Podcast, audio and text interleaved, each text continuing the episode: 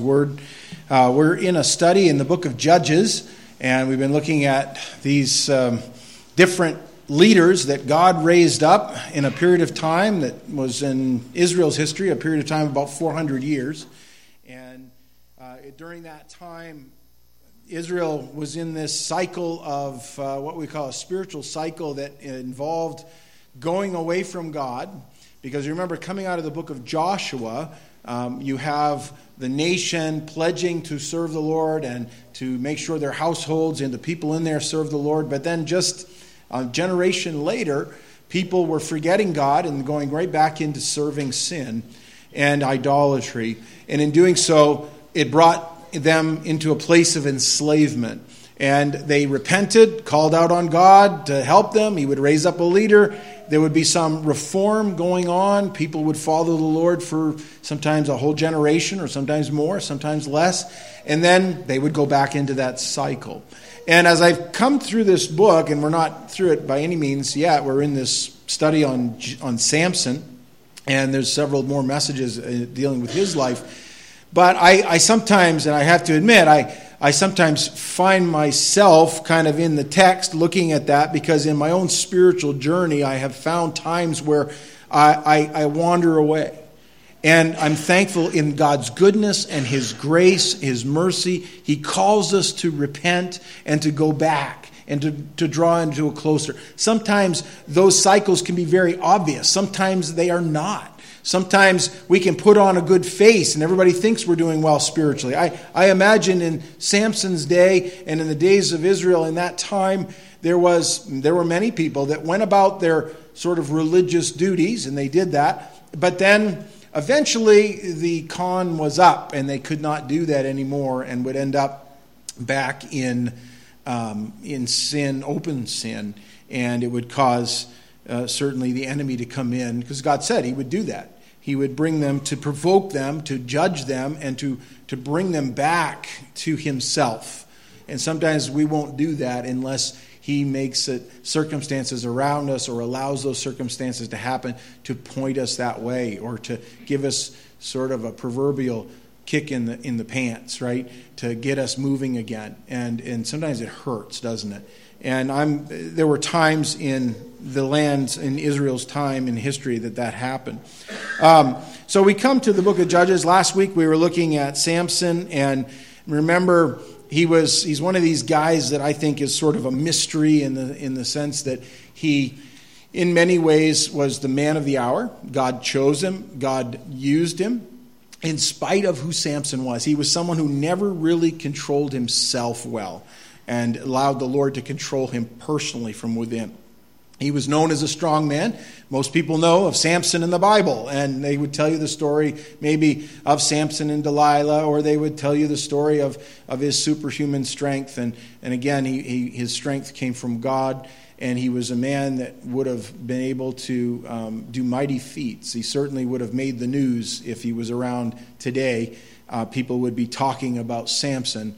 But hopefully, and what was more important was that people would talk about the God of Samson. And that's really what God wanted about Samson. Even from his, his conception on, he was to be dedicated and he was to be separated unto God as, remember, the Nazarite vow. And his parents were told that. Um, he appears to have been raised in a family that knew the Lord and they uh, honored the Lord. Um, but they never really got a hold of Samson either. And we learned about that last week when Samson is, um, goes down or sees a woman of the Philistines, and he was commanded not to take the women of the Philistine, uh, uh, Philistines as a wife. Um, and he wants her, and he wants to set up a wedding. And he goes back to his father, and he says, I, I want that woman. And, and the father tries to warn him, but then, you know, goes right back into allowing it. And that's where we kind of pick it up today. Where, and remember Samson last week, we, we talked about the fact that he occasionally would, well, he, not occasionally, habitually, would do something that would violate his own vow as a Nazarite. Uh, for instance, not touching a dead animal or a dead body.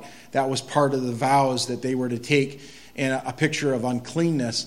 And what does he do? He sees a lion, or a lion comes at him. He kills the lion. Later on, as he's going back through, he finds out in the carcass of that lion, bees have made a honeycomb, and there's honey in the in the carcass of a lion. And and I don't know why, but in his mind, he thinks that's a good thing. And he goes and he gathers honey out of that dead animal and uh, brings it. And not only does he eat it, but also his his father and mother are given it. They don't know where it came from. And they too have become, in, in, picture form, unclean because they have partaken of something that came out of a dead body. And as I connected last week, hopefully, there's a spiritual sense where God does not want his people dabbling with the world of death in the sense of like we live in the light. We are supposed to be alive unto God, not dead unto sin. And that's the picture that's seen in that. And, and Samson knew better and yet he was constantly sort of doing things like that that would violate his vow and his separation in a world that is easily, well, a world that even now, right? We know that even more so, I think, is a world that is filled with lots of unclean things and a lot of things that can violate our testimony before God and before others. Well, we pick it up today and we pick it up with this idea of the, or the history of the wedding that takes place. And we come to Judges 14, and it says in verse 10 So his father went down to the woman, and Samson gave a feast there, for young men used to do so. And it happened when they saw him that they brought 30 companions to be with him. Then Samson said to them, Let me pose a riddle to you. If you can correctly solve and explain it to me within the seven days of the feast, then I will give you 30 linen garments and 30 changes of clothing. But if you cannot explain it to me, then you shall give me 30 linen, garments and 30 changes of clothing. And they said to him, Pose your riddle, that we may hear it. And so he said to them, out of the eater came something to eat, and out of the strong came something sweet. Now, for three days they could not explain the riddle. But it came to pass on the seventh day that they said to Samson's wife, Entice your husband, that he may explain the riddle to us, or else we will burn you and your father's house with fire. Have you invited us in order to take what is ours? Is that not so? Then Samson's wife wept on him and said, You only hate me. You do not love me. You have posed a riddle to the sons of my people, but you have not explained it to me. And he said to her, Look, I have not explained it to my father or my mother, so should I explain it to you? Now she had wept on him the seven days while their feast lasted. And it happened on the seventh day that he told her, because she pressed him so much. And then she explained the riddle to the sons of her people. And so the men of the city said to him on the seventh day, before the sun went down, What is sweeter than honey, and what is stronger than a lion? And he said to them, If you had not plowed with my heifer, you would not have solved my riddle. Then the Spirit of the Lord came upon him mightily, and he went down to Ashkelon and killed thirty of their men, took their apparel, and gave the changes of clothing to those who had explained the riddle. So his anger was aroused, and he went back up to his father's house. And Samson's wife was given to his companion, who had been his best man. Father, we are grateful for the Word of God, and as we open it this morning, we pray you'd open it to our hearts and minds and work your work in our life, Lord. Help us to, to follow you in obedience and truly give us these words of life. We ask this in Jesus' name. Amen. The famous song that was made famous by Kenny Rogers, and of course, Don Schlitz was the writer of it, was the song The Gambler, right? And I know you're going to have that song stuck in your head if you've heard it. But there's a, a verse in that says, Every gambler knows that the secret of, to surviving is knowing what to throw away knowing what to keep. Because every hand's a winner and every hand's a loser, and the best that you can hope for is to die in your sleep. And then it says you got to know when to hold them, know when to fold them, know when to walk away, know when to run. You never count your money when sitting at the table. There'll be time enough for counting when the dealing's done. And that song, I, it's been a long time since I've heard it, but I, I remember it, you know, on the radio way back in probably dating myself now in the 70s, late 70s when that came out, and then in the 80s and all that, and it's still probably popular today. Uh, but in, in, in a sad sense, it, it, it is a song really that Samson could have used as his sort of life song because he was a gambler. Everything Samson did was a risk that he would like to take, and I think he was probably one of those sort of adrenaline junkies. He liked to have things make his heart go pitter patter, and often it would turn him into, you know, uh, either a raging uh, man in that way, and we see that here, or someone who would violate his vow that he had given before God. And he, he lost his testimony over and over again. And I think in regard to Samson, he's sort of a mystery in the sense that I, we see where God uses him. We see that he's numbered in the household of faith in, in the New Testament, Hebrews 11. So overall, he was a man of faith, but he was a man that so often would risk it and then in turn lose it. He was a gambler in that sense. And I would say that the when that song says because every hand's a winner and every hand's a loser you know? You can't always control the hand that has been dealt to you in life. That that is true. Things come your way that you have no control over. You don't have a control over what family you were born into okay? You don't have control sometimes over bad things that come in your life. You don't have that. But you have an opportunity in those times and the good things too by the way and, and, you don't have control over all those things. And when, you, when those things come, you have a choice of what to do and what not to do. And over and over again, Samson risked his whole life on those choices. And in the end, we'll find out later, he would lose his life and yet gain something also in the loss of his life. And, and we'll see some of that. Um, but we see a little bit about Samson's behavior and in doing that. And I'm reminded through Samson, and as this has been the, the theme as we've now, what, the third message now on Samson, is that God calls his people to a higher call and a different call. In First Peter, Peter's writing here in the early um, first, or in the later part of the first century, when he writes to scattered believers across the Roman Empire. And he writes and he says, Therefore, gird up the loins of your mind. And I might echo that today. That's, that's your mind, okay? You need to gird up your mind because what's in your mind eventually comes out, doesn't it? And the way we think is often how we act and what we do. And, and in a world that is really filled with lots of scary things and evil things and, and hurtful things, and they were experiencing that, you need to wake up in the morning and say, Help strengthen my mind. And he says that. Be sober. That's true. Be sober. We should not be controlled by anything other than the Holy Spirit and that way. And being sober in the sense that there's so many ways we can dull ourselves to the realities around us. And I'm not just talking about using intoxicants or some other thing, but there are just many ways we can dull ourselves to the greater realities. And he says to Christians, be sober. Uh, rest your hope we have a world and a Christian world too that is not resting in Christ. May you rest in. Samson is, is in, a, in this stage of his life one of these guys that over and over and over again, we find he's a very smart man. I mean, he's posing riddles, he's doing that, but his mind was not upon the affections of God. His mind was not. We, we learned he was in the vineyard last week, and that's where all this was devised. And then today we'll learn he's at a feast, and that feast was not just a sober feast. And the rest of your hope fully, uh, fully upon the grace that is to be brought to you at the revelation of Jesus Christ. We should be hopeful and expectant, living for another world ultimately. Not, not so heavenly minded that you're not no earthly good. You've heard that, right? Lots of people like that.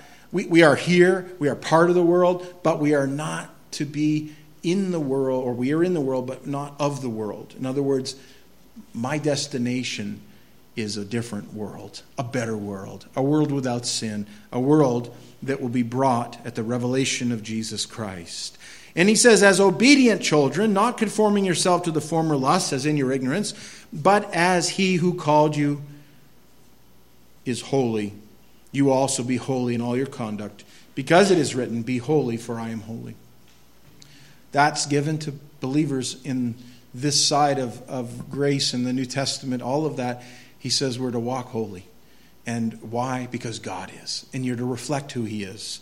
And I think there's really something to that. There are many verses that deal with that in the in the scriptures. We're told in the Corinthians they were told to come out from among them and be separate, says the Lord. Do not touch what is unclean, and I will receive you. And that church was dealing with a lot of unclean things going on in its in its congregation and among its people.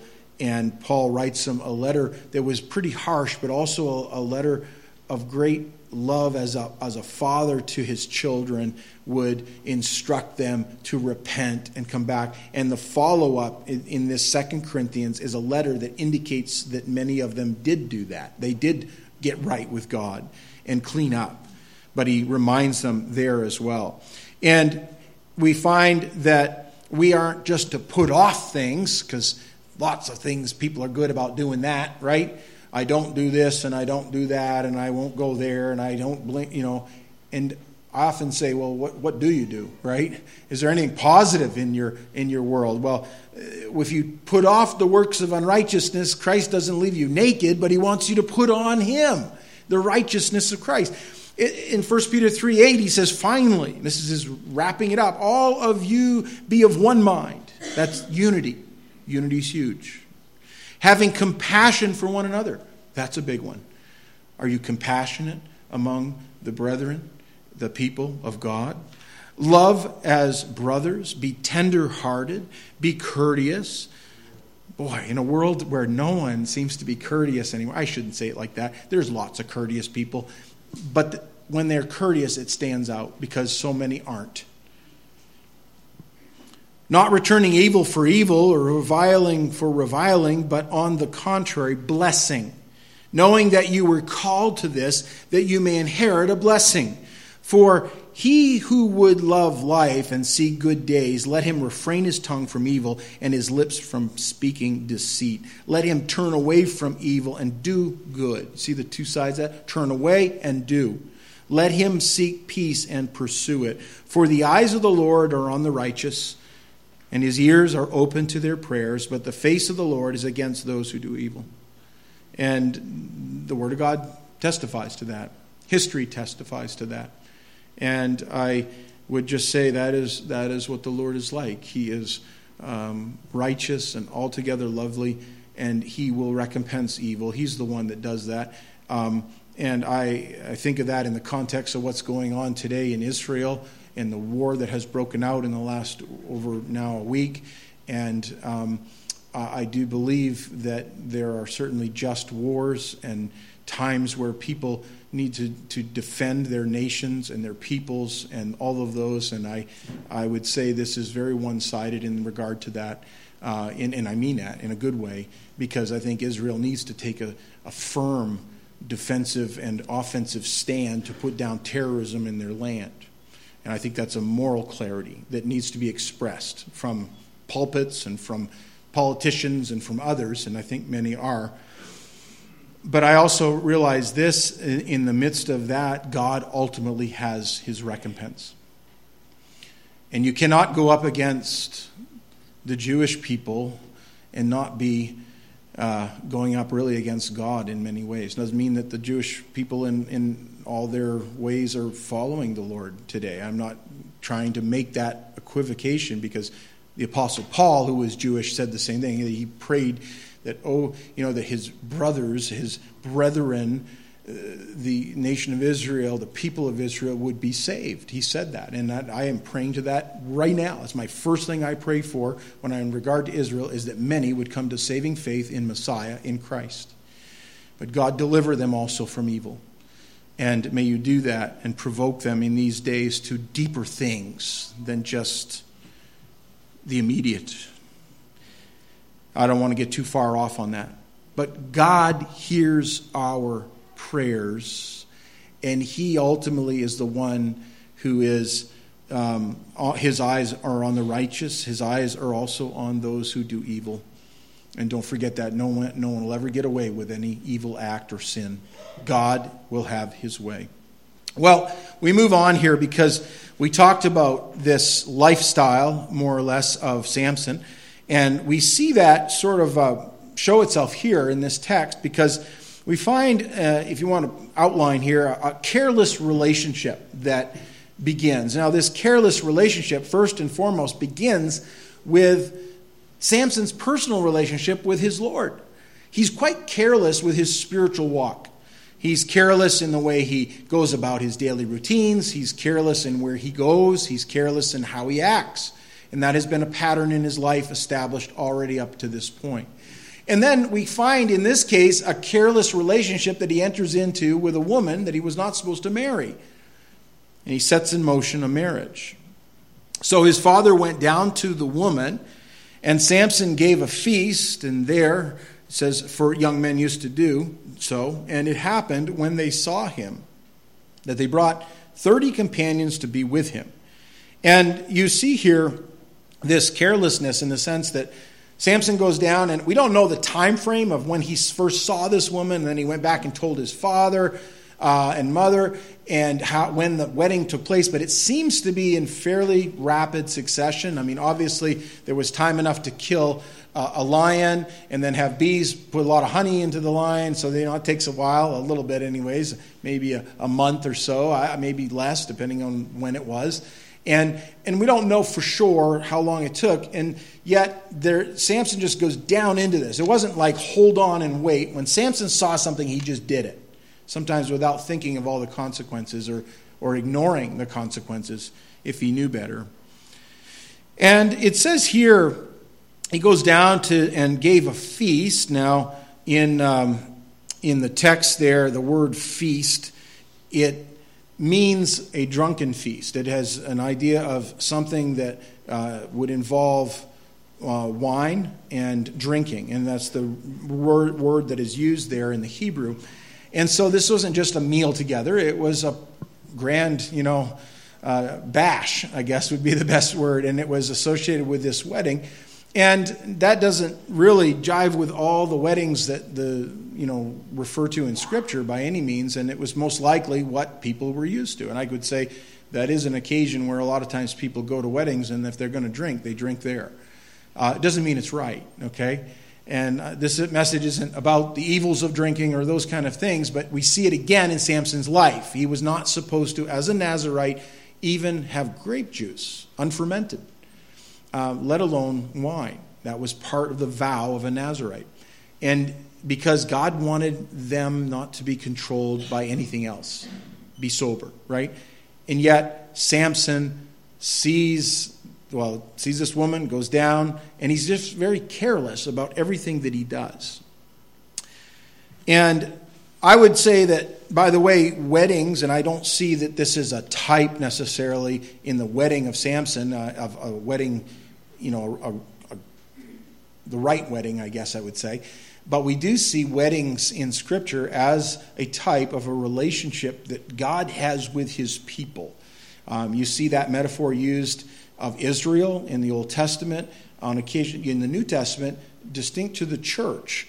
And in the book of Ephesians, it, it, makes that connection, and I believe that also, and that's a spiritual union where um, a wedding is is a is a physical union of a man and a woman coming together in as a one flesh union. So there is a spiritual union that God has with His people, and we see Samson just very carelessly going about that because as a Jew, he was told not to take a Gentile wife. All right? Now, there were provisions for Gentile women to become Jews. And we see that in the book of Ruth, for example. She was a Moabite woman. She didn't have any place in Israel, and yet she's grafted in. How? By grace, because she believed in the God of Israel. Um, anyways, this woman, there's no indication she went that route, and actually we see it contrary to that in her actions. Nevertheless, in Scripture, we see the promise of a wedding that is the wedding of Christ. And if you want a perfect wedding and a perfect marriage, you'll only find it uh, in Christ. But yet, we are to be, um, be showing forth that kind of a relationship in earthly relationships that it might draw people to him. Jesus said in John chapter 14, Let not your heart be troubled. You believe in God, believe also in me. And then he went on to say this He said, I go to prepare a place for you. And you say, Well, that's interesting. What would that be about? And in the context of the, Jewish people that were there, the disciples, they would have known immediately what Jesus was talking about. Because you see, a bridegroom normally would uh, propose to his future wife, become betrothed to her, and he would say, I'm going to prepare a place for you. And he would go and he would do that. He would prepare a, a place to live, prepare other ways, and then at the time of his choosing, he would come back. Very different than the way we do it today, right? We kind of set dates and it all falls on the bride to do all that stuff, it seems like so often. It shouldn't, but it, it, a lot of times it does. And in the ancient customs and in many customs today, even, um, it's still the groom that does most of that and is really responsible for having a wedding and everything. Um, so, you know, that, that's just, a, a, again, a way that was done in those days. We find in Ephesians that Jesus makes this link, and through Paul, the apostle, uh, that the church uh, is like um, we are as in our earthly relationships to show forth Christ in our relationships. We're talking about our marriage relationships. And in the context of submission in Ephesians chapter 5, Paul writes here, giving thanks always for all things to God the Father in the name of our Lord Jesus Christ, submitting to one another in the fear of God. And then he says, Wives, submit to your own husbands as to the Lord. And for the husband is head of the wife, and also as is also Christ is the head of the church, and he is the Savior of the body. So this is definitely to the church he's, he's referring to. Therefore, just as the church is subject to Christ, let the wives be to their own husbands in everything. There, there's this issue of roles, and it's not an equality thing, it's a role thing, is really what it is. The man was responsible for the, the really um, being a steward of his household, and he's the one that's responsible of that. And we are to have those roles. And then he goes on, but this is where men are off the hook. He says, Husbands, love your wives, just as Christ also loved the church and gave himself for her. If men did that, it, imagine what marriages would be like, you know? And I hope many of you are doing that, men. But, but men ought to be giving of themselves to that one you've said, I do to, and you've said, till death do us part. And why? Because it's important not only for her and for you and for your family, but also it's a picture of the gospel.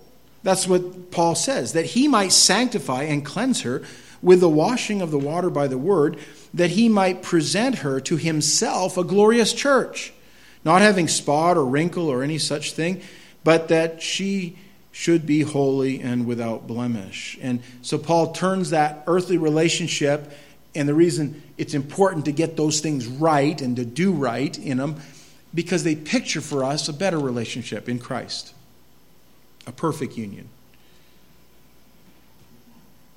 A lot more could be said about that, but we find with Samson, he was quite careless about that.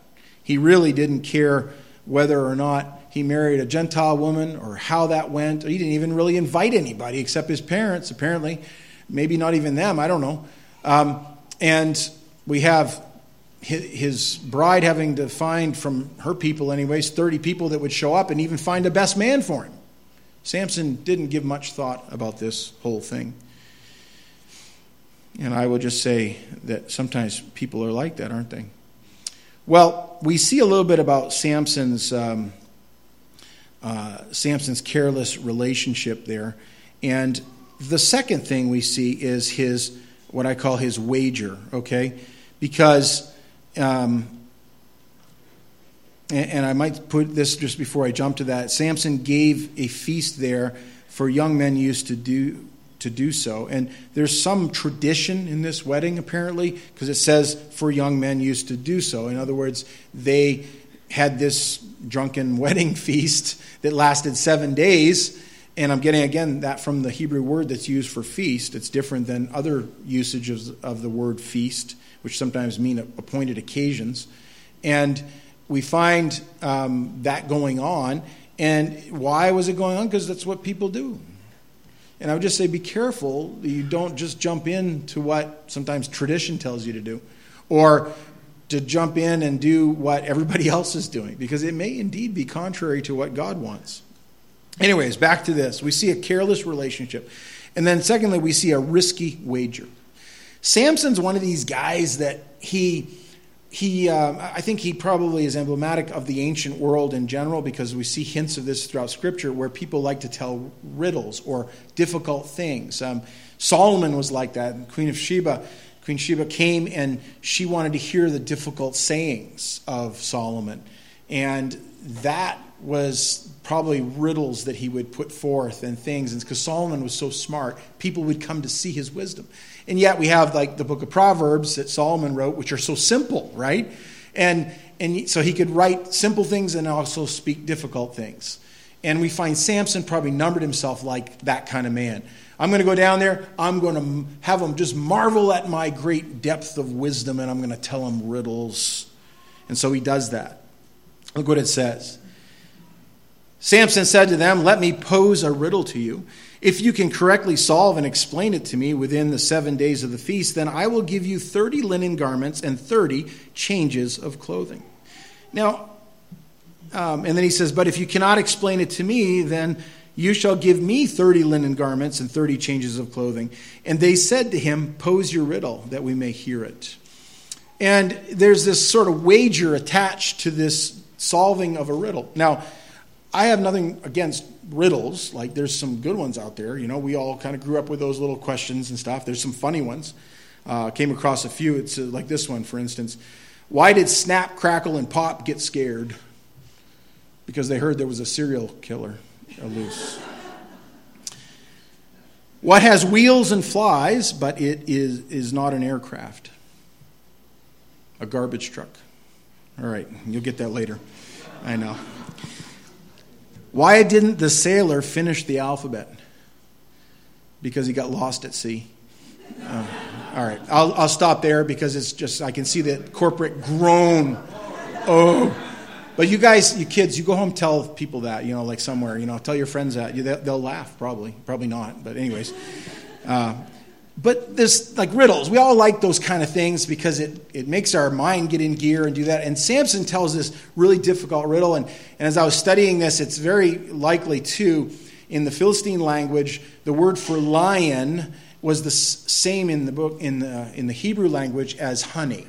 So he's doing a play on words on words that are different languages, even in, in when he's telling them this riddle, and he's using a word that is so obvious that they won't solve it.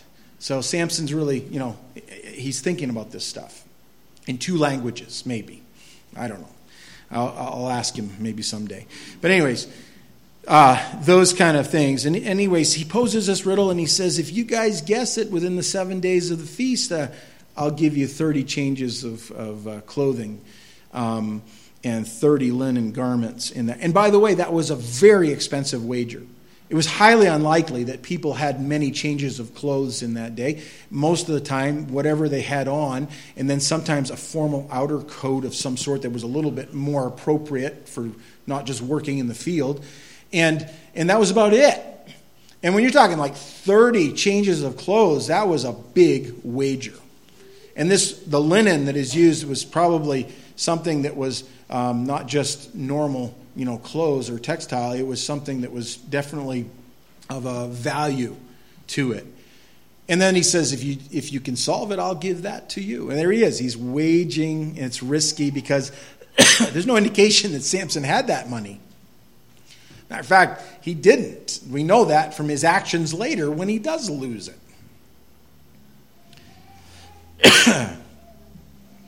he gives them this little riddle. And by the way, uh, back to this, we see his sort of proudness in this as the way he poses it. And God resists the proud. You know that? I have to sometimes look in the mirror and say that because my pride has gotten the best of me. And I have to look and say, God resists the proud. And, and I have to say, but he gives grace unto the humble. Humility. Could try to talk about humility, but by the time you talk about it, then you've already ruined it, right? And, and it's, it's one of those things that's only evidenced, really. You can't just say, I'm humble. You have to show it, don't you? And, and that's the reality of Samson is anything but humble. He's strong, he's good looking, he can go down and pick whatever woman he wants. He does all of those things, and yet there's no indication that he has a heart soft to God. Still, yet, the Lord wants us to be direct with our answers. Samson isn't very direct. He's always twisting things around and making people wonder. You know, Jesus said this He says, But let your yes be yes and your no, no. For whatever is more than these is from the evil one. You know what? When we get to the things of God and you preach the gospel to people or share the gospel with people, just bring it forth simply. Doesn't mean you can't be creative and, and do things that um, will draw people to ask questions and those kind of things. I'm not talking about just so simple that, um, you, you, but I, I, would just say that it's it, sometimes the gospel is very simple. Don't complicate it, right? Christ died for your sins. He died for my sins, right? That's what the Bible tells us. He went to a cross taking my place. I should have died there, but he died instead. I'm guilty, he was not. He took my guilt and it was placed on him. That's the message of the, of, the death of Christ. That's why he did it, because the wages of sin is death. And then he was buried, and, and, and just like all of us will face the grave someday, if you live long enough, it's going to happen, right? I mean, live short enough, it's going to happen too. Death is a universal thing. Jesus died, he was buried. And then on the third day, he rose victorious over death and everything that death held sin, all the, all the things that, think of that. Jesus rose from the dead. He died, he was buried, he rose from the dead. And if you will believe on the Lord Jesus Christ, you will be saved. Saved from your sin. And he promises a place in eternity for you. When he says, I go to prepare a place for you, he's, he's inviting you to sit down with him at the marriage supper of the Lamb. We read of that in the book of Revelation, chapter 19. Uh, you read of that wonderful marriage supper and the beautiful bride adorned for her husband. Wow. All of those things we, we know about from Scripture. And I say because it's important. Samson confused everything. It seems like he always was coming up with something, making it difficult for people to understand. And uh, it, it isn't the way God wants us to live. I, I like King Josiah. In um, he was a good king.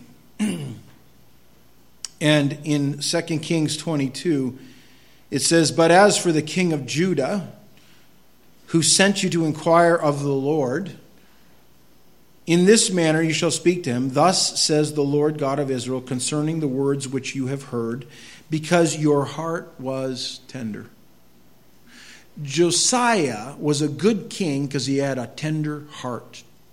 That means he was tender to the things of the Lord. He didn't the opposite of that is a hard heart. It's easy to get a hard, cynical heart in a world that's just filled with hardness, isn't it? Josiah was a good king because his heart was tender to the things of the Lord. And when he read the word of God, it, it brought revival in his land and among his people. Oh, we need leaders like that, don't we? Says, And you humbled yourself before the Lord when you heard what I spoke against this place and against its inhabitants. When Josiah read the word of God and he found out how, how, er, how errant they had become, how far they had gone from the Lord, he, he repents and he leads his nation into repentance. And God took note of that. Do you think God would take note of that in America if we had leaders that would stand up and repent? Yeah. And by the way, it begins with us, not, not our leaders. It begins here. Someone said the really the secret to revival is to get all alone and draw a circle on the floor and get down in the middle of, uh, of that circle on your knees and say, Lord, revive everybody in this circle. It's a good start, isn't it? And it'll spill out from there. We go on. Samson makes a wager. Now, I would just put in this way there's no Bible verse, not one I can find, says, Thou shalt not gamble, okay?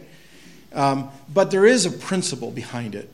Uh, gambling is, is not something that um, the one rule of gambling say the house always wins because they do. Because when you gamble somebody is always going to get more money and there's very few successful gamblers out there. Most uh, will find themselves uh, in abject poverty uh, or at least having flirted with that and not made anything out of it. And i say that because that isn't the way christians ought to be living. We aren't looking for the get rich quick scheme or or thinking if I just go and take my 10% uh, that I might tithe, well, I'll spend it in lottery tickets, then someday I'm going to make it big, you know. Uh, it, that might happen. I don't know. But I, I, I, don't think the stats are actually statistically it is against you. That's why the state of Maine and all the other states that do that make money. And they make money, it's really a tax that people go and voluntarily pay. And the state makes a lot more money than people earn in winnings just so you know that. And that's why everybody at state level wants to do that. In per capita in the state of Maine, from this is from 2018, I couldn't find stats for today, but per capita in the state of Maine, um, that means every single individual, if it was averaged out in the state of Maine, will spend $206.24 on lottery tickets just this, this year. Every person in the state of Maine averaged out. So you know there's a lot that don't do that and that means there's a lot more money that others do. In Massachusetts, it's per capita $765. Wow. North Dakota, $30. I don't know. Boring, huh? I don't know. In the U.S., it's estimated, just this is just in lottery sales. In the U.S. in 2018, $76 billion, $362 million, $627,000 were spent at a state level. And there's many states that don't report. One year. $76 billion. Billion's a big number. I know not if you're spending it in Washington, it isn't, but, but a billion, your heart, it takes 30 years for your heart to beat its billionth beat on average. Think about that. Imagine if that money was used for the Lord, the furtherance of the gospel, missionaries, whatever. I, I, mean, I, I could say that, but we don't. And, and I'm, not, I'm not saying, again, doesn't say thou shalt not gamble, but the principle is there that we, we are to be good stewards of the resources that we have. Uh, Mark Twain put it this way there are two times in a man's life when he should not speculate, gamble, when he can afford it and when he can't. Yeah, and that's true. I, I think it's good. And Samson's a man that he would risk it all and, and the outcome would often be out of favor.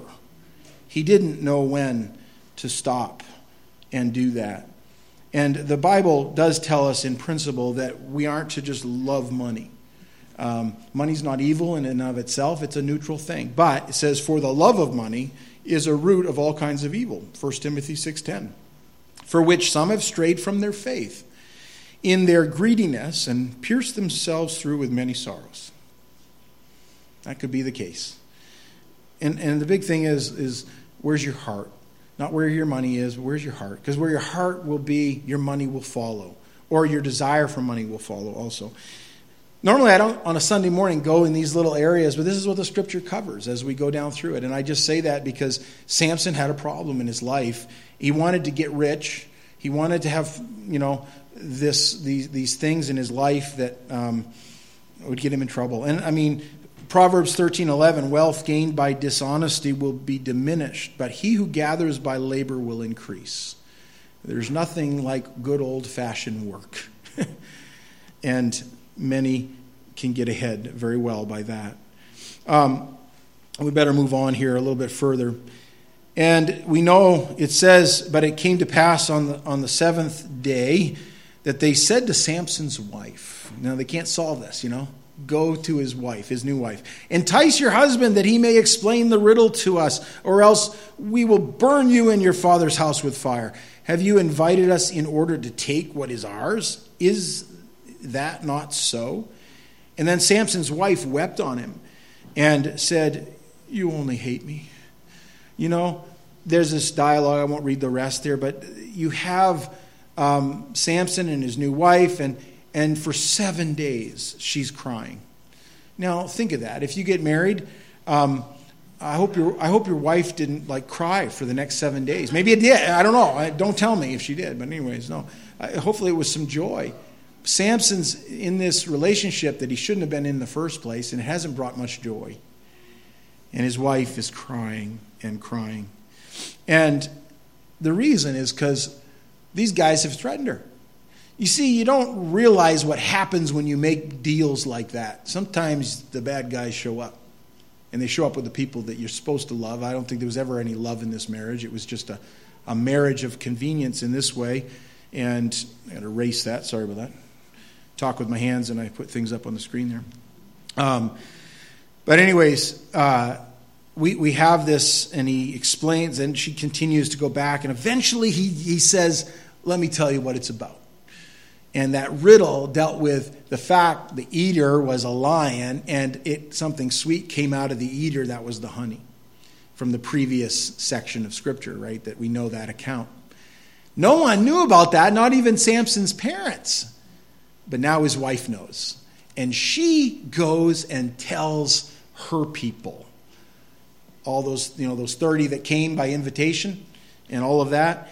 And I would just say this that um, what you have there is, is this idea of, uh, um, you know, the, the wager, I guess, fell on the wrong number in that way. And Samson's number is up. And he realizes now he has to be, honor what he said and come up with 30 um, garments and to do that.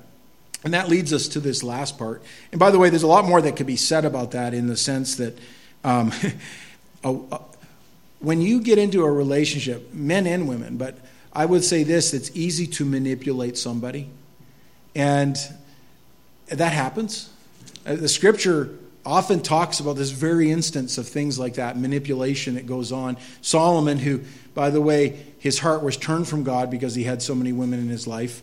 Um, he writes in Proverbs 27, verse 15, a continual dripping on a very rainy day and a contentious woman are alike. Uh oh. I know I'm going to get in trouble with these, but this is what the Bible says, just so you know. But I like this one this justification for hunting. Better to dwell in the wilderness than with a contentious and angry woman. So if your husband's doing a lot of hunting, maybe check your own self. I just say that. But, but uh, in that. But uh, in, in seriousness, there is reality that often someone in a relationship, husbands and wives, can manipulate the other into doing things they don't want to do. And Samson just gave up after seven days, and that was it. And it would cost him and the lives of men um, in doing so. And we, we find that. And we go to this last point an outburst of anger. And we, we have in these last two things that this is what takes place. Now, God is going to use Samson's anger to stir up the Philistines so that eventually they would come after him again, you know, revenge, and he would kill more of them. And remember, this is a way God was going to allow a deliverance, and yet I don't want to exclude the fact that Samson didn't do it necessarily in a right way, but God still used it. And I, I don't sit there and say that we should do that, go out and do things in a wrong way. But it shows the, the grace and mercy of God that He's able to still use us when we aren't following Him wholeheartedly. Now, in this case, it does say that the Spirit of the Lord came upon him mightily, and part of that uh, ministry of the Spirit of God on him was gave him strength. And he went down to Ashkelon and killed 30 of their men. He was going to exact his payment somehow. And so he goes down, he kills 30 men. He took their apparel, gave their change of clothing to those who had explained the riddle. And so his anger was aroused, and he went back up to his father's house. And it says, and Samson's wife was given. Um, did I jump ahead too far? No, I, I didn't read far enough back. Samson's wife was given to his companion who had been his best man. And you know, what you have here in the previous section there, and I, I left the verse out, but you have uh, right here in verse 18. Um, so the men of the city said to him on the seventh day before the sun went down, What is sweeter than honey and what is stronger than a lion? And he said to them, If you had not plowed with my heifer, you would not have solved my riddle. He calls his wife a heifer. I don't think that would go over well in any context, just so you know that. Men do not try that. I'm just saying. But I will say the what he says in in essence is you've used my wife as nothing more than a dumb animal. They were doing something, and it shows his respect for his wife too. He didn't have much respect for her. So much so that when he goes down and kills 30 men, that they decide the father of the bride says, I'm not having her stay with Samson. And he gives her away to another man. The marriage fails. And it was destined to fail.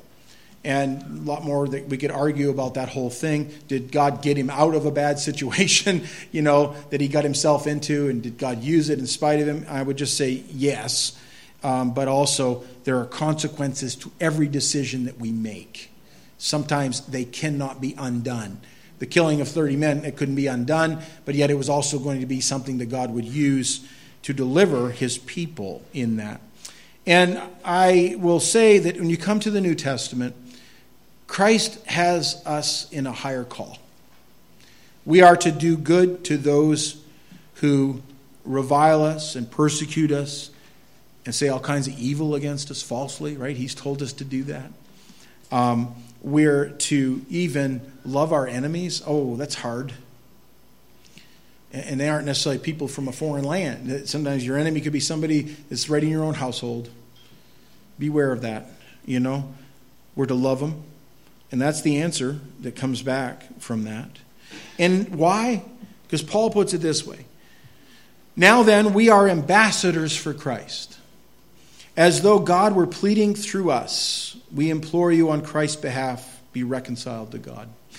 You see, part about living for Christ, first and foremost, in our relationships, in our private lives, in our dealings with finances, our actions, the way we deal with others, all of that is because we're ambassadors of Christ. We represent Him.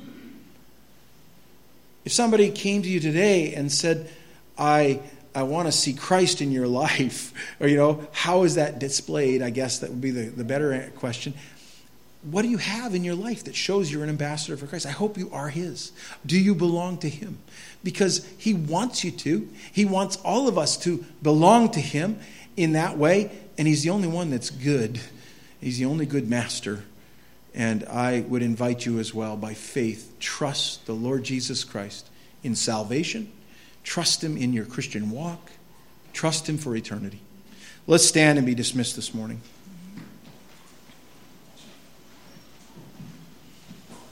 And before we sing this song, let's have a word of prayer. God, we come before you pleading, oh God, for reconciliation for others, Lord, to be reconciled to you, first and foremost, for, for your own to be reconciled, Lord, as well. And we are grateful for the testimony here that is recorded in Scripture of how you can do mighty things in spite of who we are and what we've done. And God, you will get the glory in the end. Help us to be part of that in a good way, in an obedient way, and live holy because you're holy. In Jesus' name, amen.